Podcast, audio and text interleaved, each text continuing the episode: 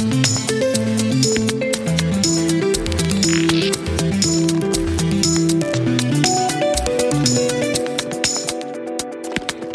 velkommen til episode 20 av Kampanjes podkast. Ja, jeg er skikkelig glad for at er 20, altså rundt nummer, det er jubileum, er det ikke det? Jo, eh, jeg syns ikke det er så lenge siden jeg satt her og spilte inn episode 10 heller, så det har gått ganske fort. Det har det. Eh, For deg som er ny lytter, så heter jeg Camilla, og kollegaen min her heter Dag Robert. Hei, hei. Og Hei, hei. for du som er nyrytter, så har du valgt et veldig godt tidspunkt å komme inn på, for vi har et uh, veldig bra program i dag, to veldig bra gjester, og et veldig spennende tema. Det er jeg helt eh, enig i. Altså, vi får besøk av Hildegunn Stoledal, Stoldal, som eh, representerer da Aller og Dagbladet. Og så får vi eh, Hellig Solberg fra VGTV på besøk. Og sammen så skal vi snakke om tre amerikanske giganter, altså Facebook, Snapchat og Google. Mm, altså Dagens program kommer til å handle litt om, å, litt om koder, og det å knekke koder. Um, både på Facebook, Snapchat og Google. Og hvordan skal man knekke en kode som hele tida endrer seg, og der medievanene hele tida er i endring. Uh, og Dessuten så uh, ser vi jo nå at også Facebook uh, begynner å operere som et medium, så kanskje i enda større grad enn vi har trodd. Mm, det stemmer. Eh, For de har vel eh, blitt beskyldt for å justere litt eh, mer enn de skal på trending topics og algoritmer i det siste. Ja, de har i hvert fall blitt anklaget for, for å løfte opp liberale nyhetsmedier til fordel for Altså løfte opp liberale nyhetsmedier og dysse ned konservative. Um, og det faller ikke i god jord hos alle. Og i hvert fall ikke når det her har skjedd, eh, kanskje uten at brukerne har eh, visst eh, om praksisen. Eh, altså Kampanjes eh, sjefredaktør Knut Christian Hauge skriver også en veldig interessant eh, kommentar om det, for de som er interessert i å lese litt mer. Han Eh, mener at det er skremmende av Facebook. Eh, Det er det jo kanskje også. Eh, uansett, det som jeg syns er litt eh, interessant, da, Dag Robert, det er at både VG, Dagbladet og Facebook er ganske godt eh, besøkt i Norge. Likevel så klarer alle tre å havne ganske langt nede på TNS Gallups omdømmekåring. Jeg lurer på eh, hva det sier, sier det mest om eh, VG, Google og Facebook, eller forteller det mest om eh, nordmenn som bruker mesteparten av tida si på nett på medier som de egentlig ikke liker så godt? Det er eller, veldig rart. Eller liker de det og, eh, til tross for at de mener de her har et frynsete omdømme? Det er jo i hvert fall interessant å, å snakke med gjestene våre om. Absolutt, det lurer jeg også veldig på. Men altså, hvem er det egentlig som tronet på toppen? Det er jo Vinmonopolet det da, for eh, fjerde år eh, på rad.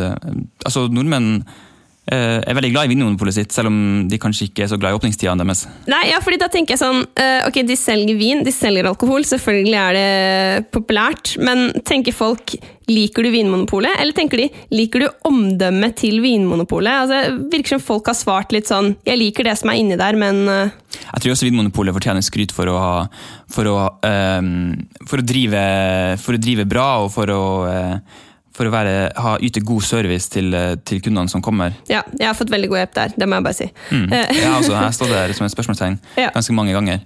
Um, men da får vi jo kanskje høre litt først på hva eh, de her eh, to mediedirektørene um, tenker om eh, omdømmet til eh, tabloidavisene. og Vinmonopolet, kanskje. Og kanskje det.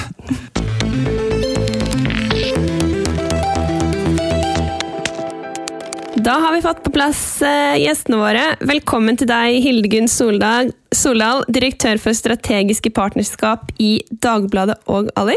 Takk. Eh, og velkommen til deg også, eh, Hellig Solberg, administrerende direktør og redaktør i VGTV. Tusen hjertelig. Før dere kom, så snakka vi litt om TNS Gallup sin omdømmekåring. Og igjen så er det jo Vinmonopolet som topper hele lista. Altså, Er dere like glad i Vinmonopolet som, som vi er og folk flest?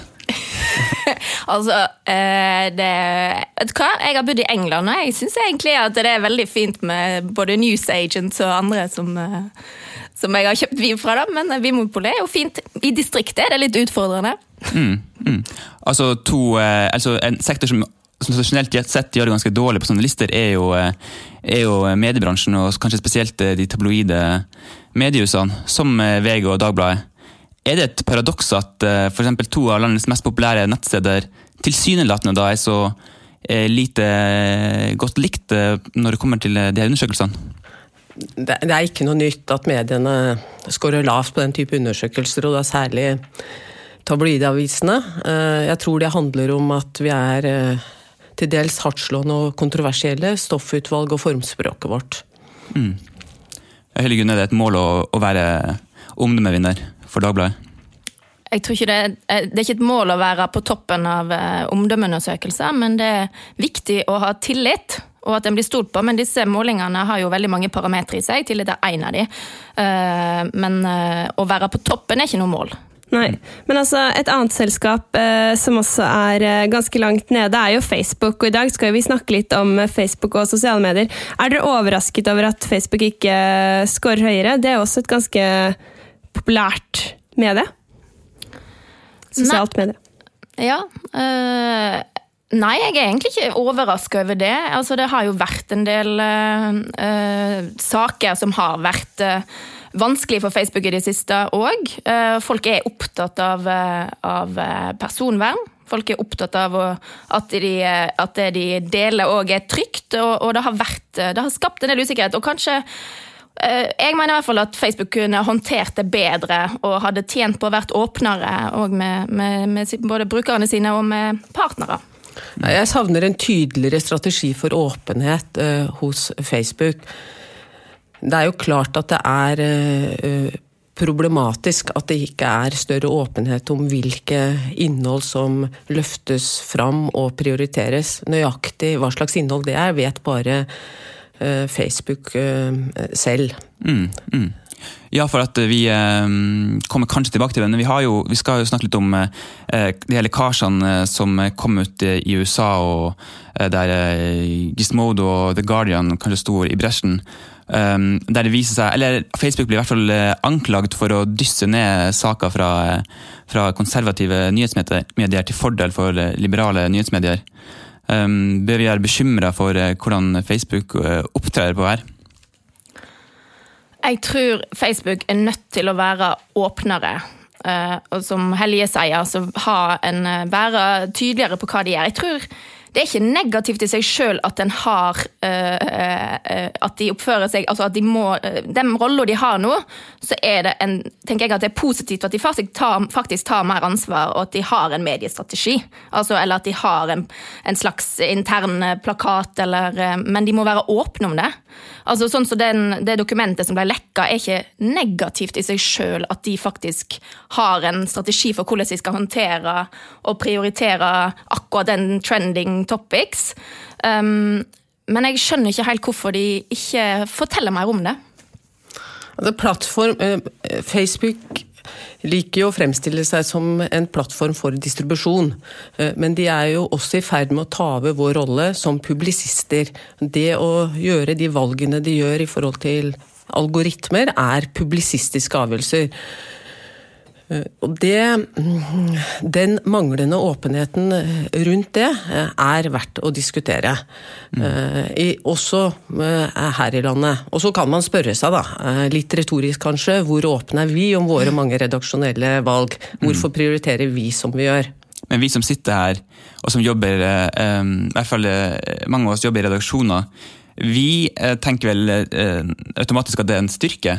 At det er, at det er redaktørstyrte valg bak eh, hvilke saker man løfter frem og hvilke man ikke prioriterer, kontra at en algoritme skal sitte og styre der? Det er i hvert fall åpenhet i Norge om, og i andre mediehus, hvem det er som er ansvarlig for innholdet som publiseres. Vi har ansvarlige redaktører som blir stilt til ansvar for, for innholdet som publiseres. Når det gjelder Facebook, så aner jo ikke hvem som, er, eh, hvem som tar disse beslutningene. Vi kjenner Mark Zuckerberg, men ikke så mange flere. Mm. Mm. Mm. Men altså, Facebook har jo blitt litt sånn, enten man liker det eller ikke, eller hvor høyt det scorer på omdømme, omdømmeundersøkelser, så er vi der. Både befolkningen og mediene eh, er eh, nesten blitt avhengig av å være der. Eh, Dagbladet var jo de første som var på Instant Articles. Begynte å teste ut det i februar. Kan ikke du fortelle litt om erfaringene deres med det så langt? Jo, altså vi begynte jo med å legge ut meninger stoffet vårt. veldig godt innhold Veldig relevant for brukerne, engasjerende innhold. Eh, og eh, folk bruker tid på det. På samme måte som de bruker tid på det eh, på våre egne nettsider, så er dette innhold som de òg bruker tid på når det er Instant Articles. Det ga oss gode erfaringer. Eh, men det har ikke vært noen dramatisk effekt. Eh, vi har ikke eh, liksom, sett en enormt større økning i reach, eller at det har gått utover andre ting. Så vi, vi, vi fortsetter å teste. Så februar er enda tidlig, så sant vi ser at det, det gir oss noe. Vi lærer fortsatt noe. Det er noe vi òg kan ta med oss hjem. Vi kan bruke mer tid på å gjøre brukeropplevelsen like bra hos oss sjøl som vi hele tida gjør uh, i, i, parallell. Uh, og, uh, og, så, og, så, ja, egentlig bare analysere og lære løpende sammen med dem. Og nå tester vi òg ut f.eks. sånne call to actions i Instant Articles, for det har vært kritikk for at vi ikke tar trafikk videre, men her kan vi da få folk til å signe opp for nyhetsbrev, f.eks. Så, så, så, vi jobber sammen med dem òg for å prøve å se på andre måter som vi kan løfte vårt innhold. Mm. Ja. For Hvordan oppfører folk seg når de er inne på en Insta-article? Er de liksom rett inn og rett ut, eller, eller, eller får dere noe mer ut av det? Nei, altså Det er jo veldig få veier videre, så naturlig nok når du er i Facebook-appen, og mest, dette er jo på mobil, så går jo folk inn og ut veldig mye. Så det er, jo, det er jo mindre av den vi videre trafikken tilbake. Men det er jo litt det en jobber med. Å prøve å mm. eksperimentere med å ha flere saker lenger nede, den type ting. Mm. Men dette er jo et uferdig produkt. Akkurat nå så er Instant ekstremt rent og enkelt, som er jo fantastisk deilig brukeropplevelse, men det er jo òg da få veier videre. Mm. Ser dere noen åpenbare fordeler for eh, Dagbladet? Eh, altså, dette er jo den ene måten Facebook eh, har et eller annet form for inntektsannonseløsning. Eh, eh, der har vi eh, Og det er gode, gode annonser. De har det er jo et nettverk, dette. her. De vet veldig mye om brukerne sine, så det er relevante, gode annonser. Det virker som det er en virker lovende, mm. uten at det er noe som en kan konkludere med eller ikke. og og så er det bare det altså jeg, både, Alle disse store teknologigigantene er utrolig gode på å fokusere på brukervennlighet. Eh, de analyserer hele tida, lærer hele tida. Det, det gjør vi òg, men vi må bli mye bedre på det. Og jeg ser absolutt verdi i at vi lærer eh, fra det. Mm. Altså, øh, men VG har jo også eksperimentert litt med instant articles. Hva er deres øh, erfaringer så langt, Helje? Altså, jeg, jeg, tror vi bare må innrømme at øh, våre internasjonale konkurrenter som Facebook og Snapchat de er bedre enn oss på hurtighet, design, til dels opplevelse. hadde det ikke vært for dem, hadde det sikkert tatt enda lengre tid før vi hadde skjerpet oss. Så det er interessant og lærerikt å, å være på de plattformene også for å lære. Eh, VG har vært på Instant Article bare noen uker, eh, så det er altfor tidlig å si noe om erfaringen. Men som Hildegunn er inne på, altså det er jo en forretningsmodell knytta til Instant Article. Så det gjenstår å se da, eh, hvor, hvor, hvor gunstig den kan være. Men det, det jo, men det, er jo, viktig for oss å, å utforske det. For vi, når vi publiserer så mye innhold som vi gjør på Facebook, så er det viktig at vi får noen inntektsstrømmer tilbake. Mm. Mm. Ja, fordi at du har jo tidligere sagt at uh, eh, VGTV uh, eh, har veldig god reach med videoer f.eks. på Facebook, men at dere likevel ikke har knekt Facebook-koden. Hva mener du med det? Jeg tror jeg aldri kommer til å si at vi har knekt uh, Facebook-koden uansett hvor gode vi blir. men vi bestemte oss i fjor høst, for tidlig i fjor høst at nå skal vi publisere mer native videoer på, på Facebook. Og det har primært vært Det har gitt oss eh, mye større rekkevidde. Eh, vi har fått langt flere følgere på Facebook, eh, opptil 3000 nye i, i uka.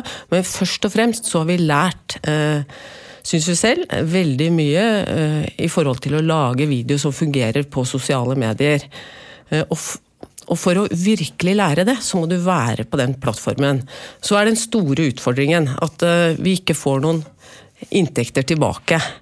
Vi får noe for noe matvideoer, men det er ikke sånn at det monner veldig. Mm. Eh, eh, og det må vi virkelig jobbe for å knekke sammen med Facebook, og utfordre dem på akkurat det. Og jeg tror at det kommer bedre det kommer bedre mm, inntektsmuligheter på Facebook etter hvert, men eh, per i dag så er det ikke tilfredsstillende. Mm. Jeg ble litt nysgjerrig først på eh, hvilke videoer som fungerer best på Facebook? Det er videoer som, eh, som berører, eh, engasjerer, som folk vil dele. Mm. Clickbait såkalt fungerer ikke. Ingen vil dele en video hvis man føler seg lurt, men helt essensielt så må det være Altså man har to til tre sekunder på å fange folks oppmerksomhet, så man må være veldig spot on i forhold til den historien man skal fortelle. Man må rett og slett være ganske tabloid. Mm. Den kompetansen har jo både Dagbladet og VG.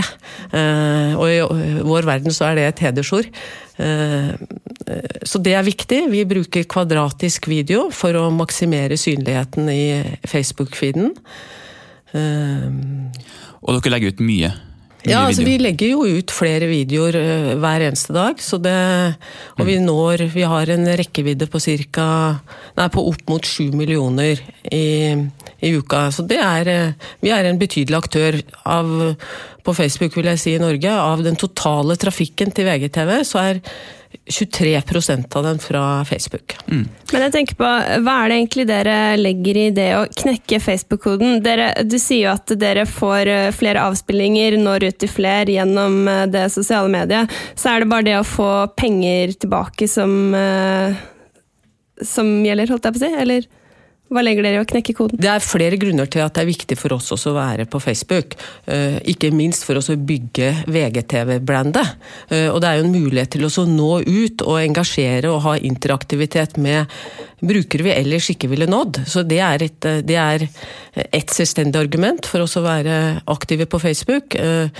Eh, et annet er at vi bygger opp en, en base av, av, følgere på Facebook som forhåpentligvis vil være gunstig når det kommer bedre forretningsmodeller. Men det er jo klart, vi bruker, vi bruker ikke ubetydelig med ressurser på å være så aktive på Facebook, og det er jo grenser for hvor mye innhold vi kan publisere på Eh, Facebook hvis det ikke kommer noen inntektsstrøm tilbake. Mm, mm. Det, jeg vet jo Det er jo en debatt internt i antageligvis i alle medier i dag. Eh, Skipsted og, og, helt sikkert også i Aller. Um, og den går på uh, den her relasjonen man har til, uh, til brukerne sine, og uh, i hvor stor grad man ofrer den da ved å legge ut så mye på Facebook. Um, Schibsteds sosiale mediesjef i Sverige, Essan Fedakar, skrev et innlegg som først ble lagt ut på Breakit, at man har eh, bygd opp en relasjon til, eh, til leserne og brukerne sine i flere titalls år, og denne relasjonen gir man nå bort helt gratis. Og han argumenterer for at eh, når journalistikken konsumeres på en annen plattform enn mediehusene sin egen, så er ikke brukeren lenger mediehusene sin. Um, hvordan stiller dere dere til, til, til, sånn, um, de argumentene? Er dere enige? Altså, dette er en, en veldig viktig debatt som vi diskuterer konstant. Eh, for eh, VGTV så er det ikke et eh, og VG så er det jo ikke Problemstillingen er ikke om vi skal være på Facebook eller ikke. 80% av nordmennene er på Facebook. Vår strategi er at vi skal være der brukerne er. Men det handler om hvordan vi skal være på Facebook og de andre sosiale mediene. Mm. Hva tenker du, Hildegunn? Um, ja, altså jeg er jo enig med Hellige i akkurat det. Altså, det går ikke an.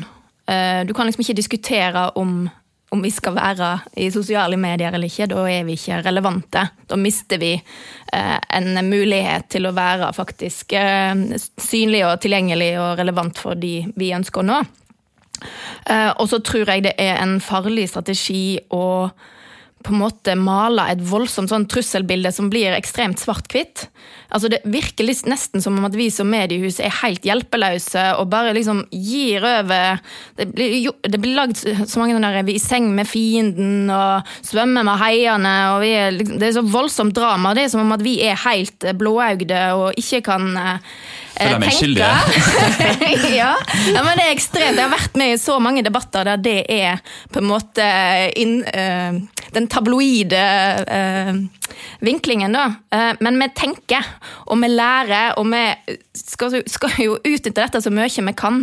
Funker det ikke, så skal vi slutte med ting. Men å sitte på gjerdet eller ikke teste eller ikke samarbeide og prøve å få uh, få mest mulig ut av det. Vi, også, vi skal jo på en måte, vi skal ikke knekke én kode, vi skal knekke mange koder mange steder. Og det handler egentlig om at vi fortsatt skal være relevante. Og hvis vi ikke klarer gjennom disse nye, nye distribusjonskanalene, andre plattformer, ikke klarer å være uh, ikke få, uh, At ikke brukerne på andre sida skjønner at vi er avsenderen, så er det noe vi må løse.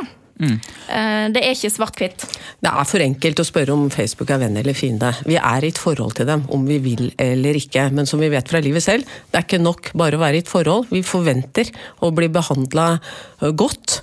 Samarbeid, ja. Avhengighet, nei. Og så kan vi ikke overlate eh, verden til, altså, til enerådende Facebook og Google, som med sine algoritmer fritt kan kåre vinnere og tapere. Da er vi i trøbbel. Mm. Men vi skal være på på mm. Facebook. Men, men denne relasjonen med brukeren, går man inn, må man bare, rett og slett bare gå inn eh, med de her relasjonene til Facebook og gi dem litt fra seg? Er det noe man må gjøre eh, rett og slett fordi man ikke har noe annet valg? Eller eh, er dere enig i denne, i denne argumentene som at eh, relasjonen nå er på vei bort fra mediehusene og til Facebook? Relasjonen man har med leserne og, og brukerne? Uh, altså det, Mitt poeng er at uh, den verden er sånn som den er nå. Mm. Vi må forholde oss til at 80% av Norges befolkning er der, og vi vi har fortsatt masse direktetrafikk, og vi forvalter det bra og skal jobbe veldig mye med det. Men vi må òg eh, forsikre, eller eh, forstå og jobbe med hvordan vi skal få oss til å At vi skal forstå hvem asene at vi er troverdige. At vi har tillit også når det går gjennom et feed, gjennom eh, om det er Facebook eller om det er på Snapchat. Det er ikke sånn at vi har på en måte Det har alltid vært en utfordring å få leseren til å virkelig forstå det hvem det er som er kilden, hvem er det som har saken. Mm. Det må vi fortsette å jobbe med. I VG så sier vi at vi har, to, eh, altså at vi har en tosidig strategi. Vi skal bygge VG-merkevarene på egne plattformer, og så skal vi gjøre det på eksterne plattformer. Det er også ekstremt viktig å, å bygge oss på egne plattformer. 80% av trafikken til vg.no er direktetrafikk. og Det sier noe om at vi har en veldig sterk relasjon til brukerne, for de kommer tilbake til oss igjen og igjen. Det er også en veldig økonomisk viktig posisjon for VG å beholde. Mm, men hvordan bygger man eh, direktetrafikken i dag, når, eh, når eh, bruken av sosiale medier bare øker? Hvordan kan man klare å gjøre en, forsterke den ytterligere? Det handler bl.a. om å optimalisere mobilopplevelsen på egne plattformer så godt vi bare kan. Mm. Og Så, altså, dette er jo det veldig mange mediehus eksperimenterer med i alle mulige former nå, da. Mm. Men eh, det å være relevant der kan jo faktisk algoritmer og personalisering hjelpe. Uh, hvis vi ikke oppleves relevant for uh, brukerne våre, det er da vi måtte, da, da taper vi. Og så er det jo de, de, viktige, altså når vi virkelig Det er de store gravesakene. Det er når det smeller, når det er store nyhetshendelser. Da, da ser en òg hvor viktig både altså, de store nettavisene er. Mm.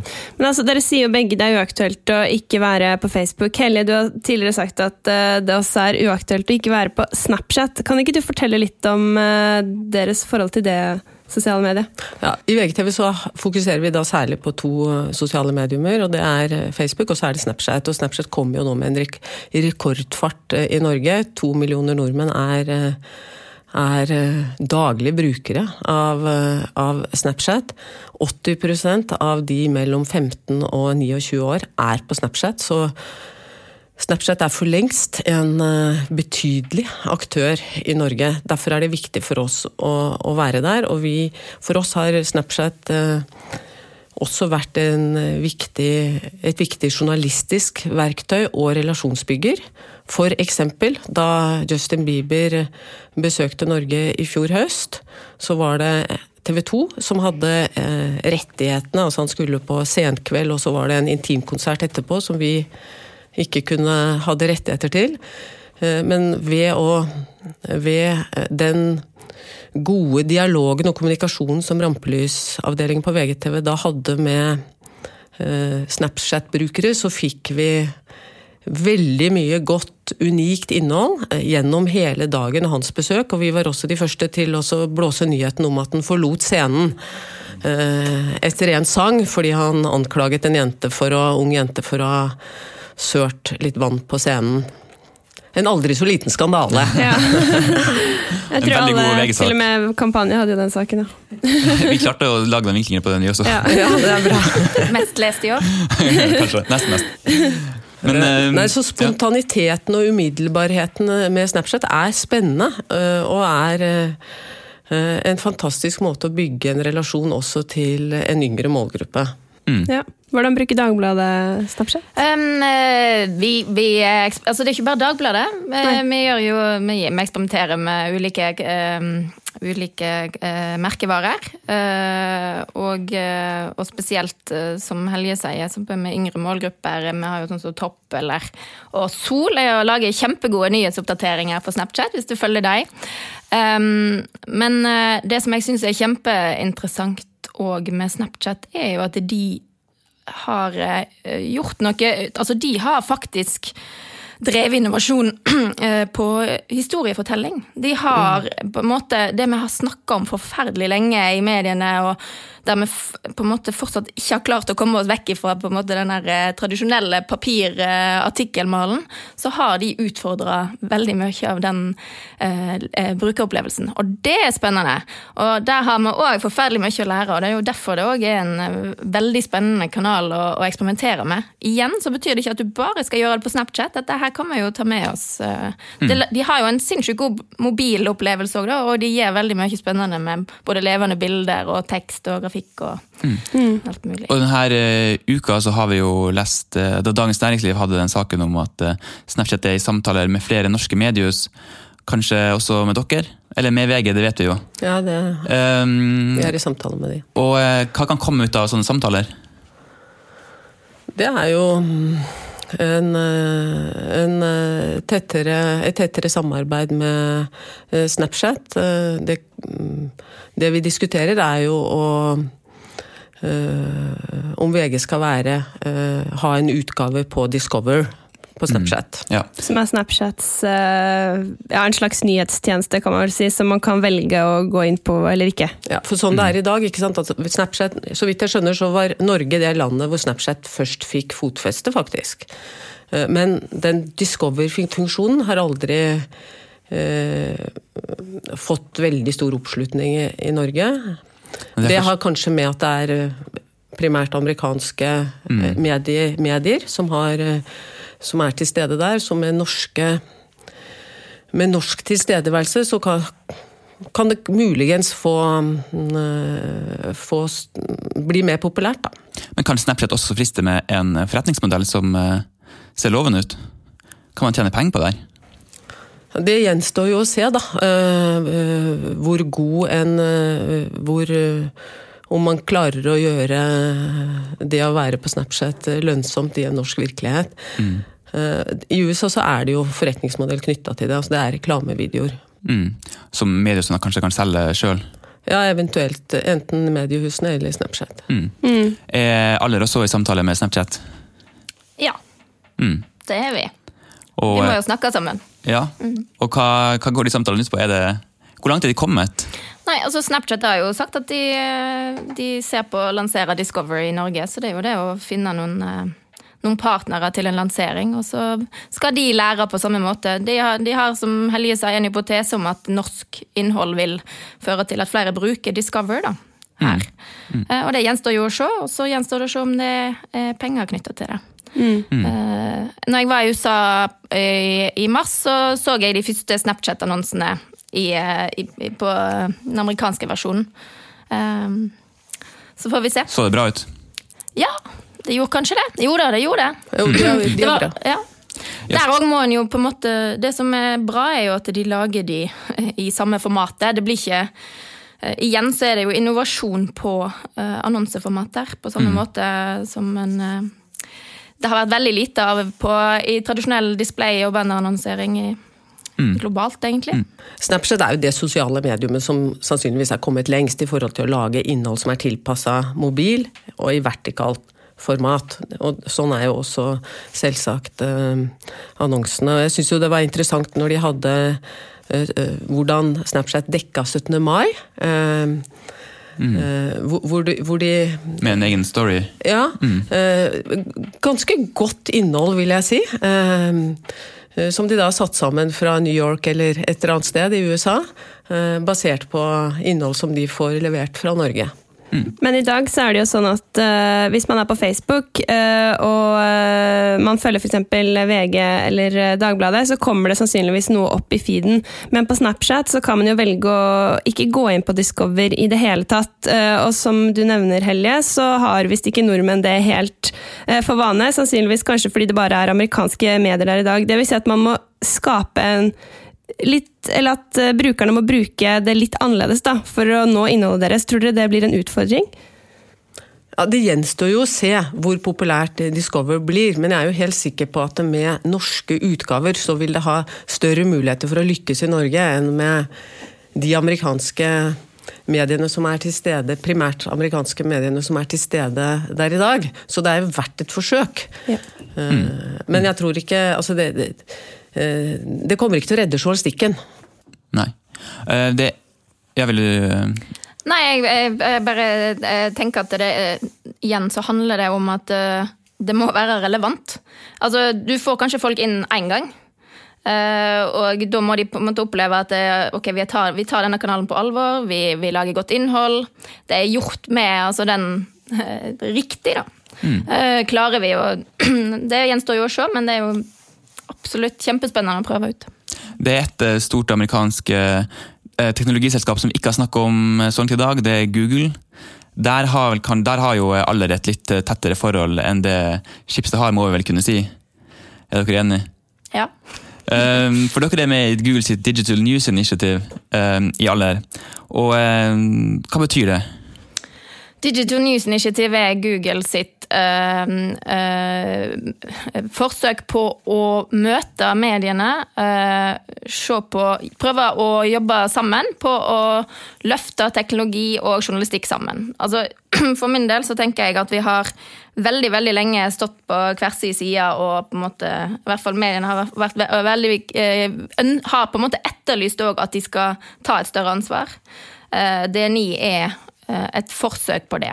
Mm. Så får vi jo se hvordan det funker. Og vi har jo da jobba Vi gjør jo flere ting gjennom det, det DNI-prosjektet. Eh, vi, eh, vi, har søkt om midler i dette fondet ja.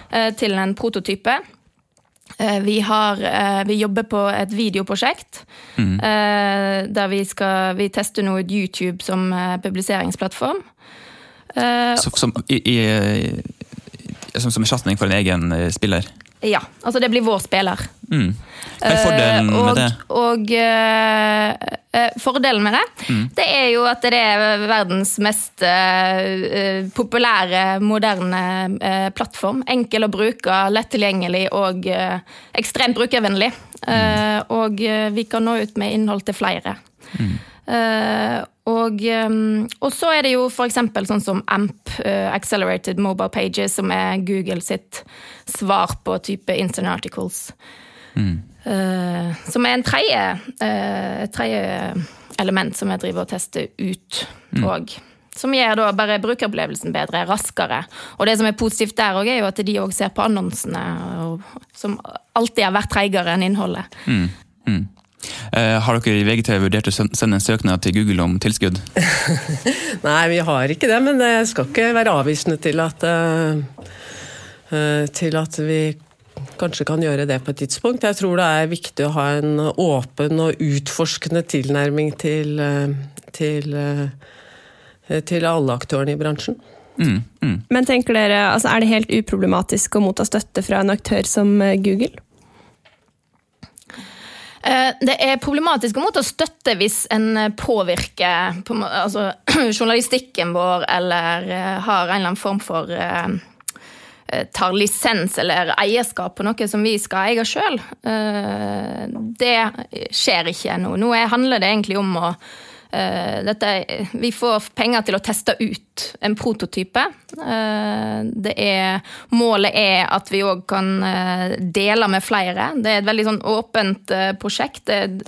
Så jeg ser ikke at det er, er, mer problematisk. Men vi skal alltid være aktsomme, og vi skal hele tida vurdere om det er riktig eller ikke. Det kan være prosjekter som er helt feil å søke om penger på. Det er ikke hva som helst en ville søkt om. Mm, mm. De gamle forretningsmodellene fungerer ikke for mediebransjen, så man må rett og slett eh, være søkende og utforskende i forhold til eh, det meste.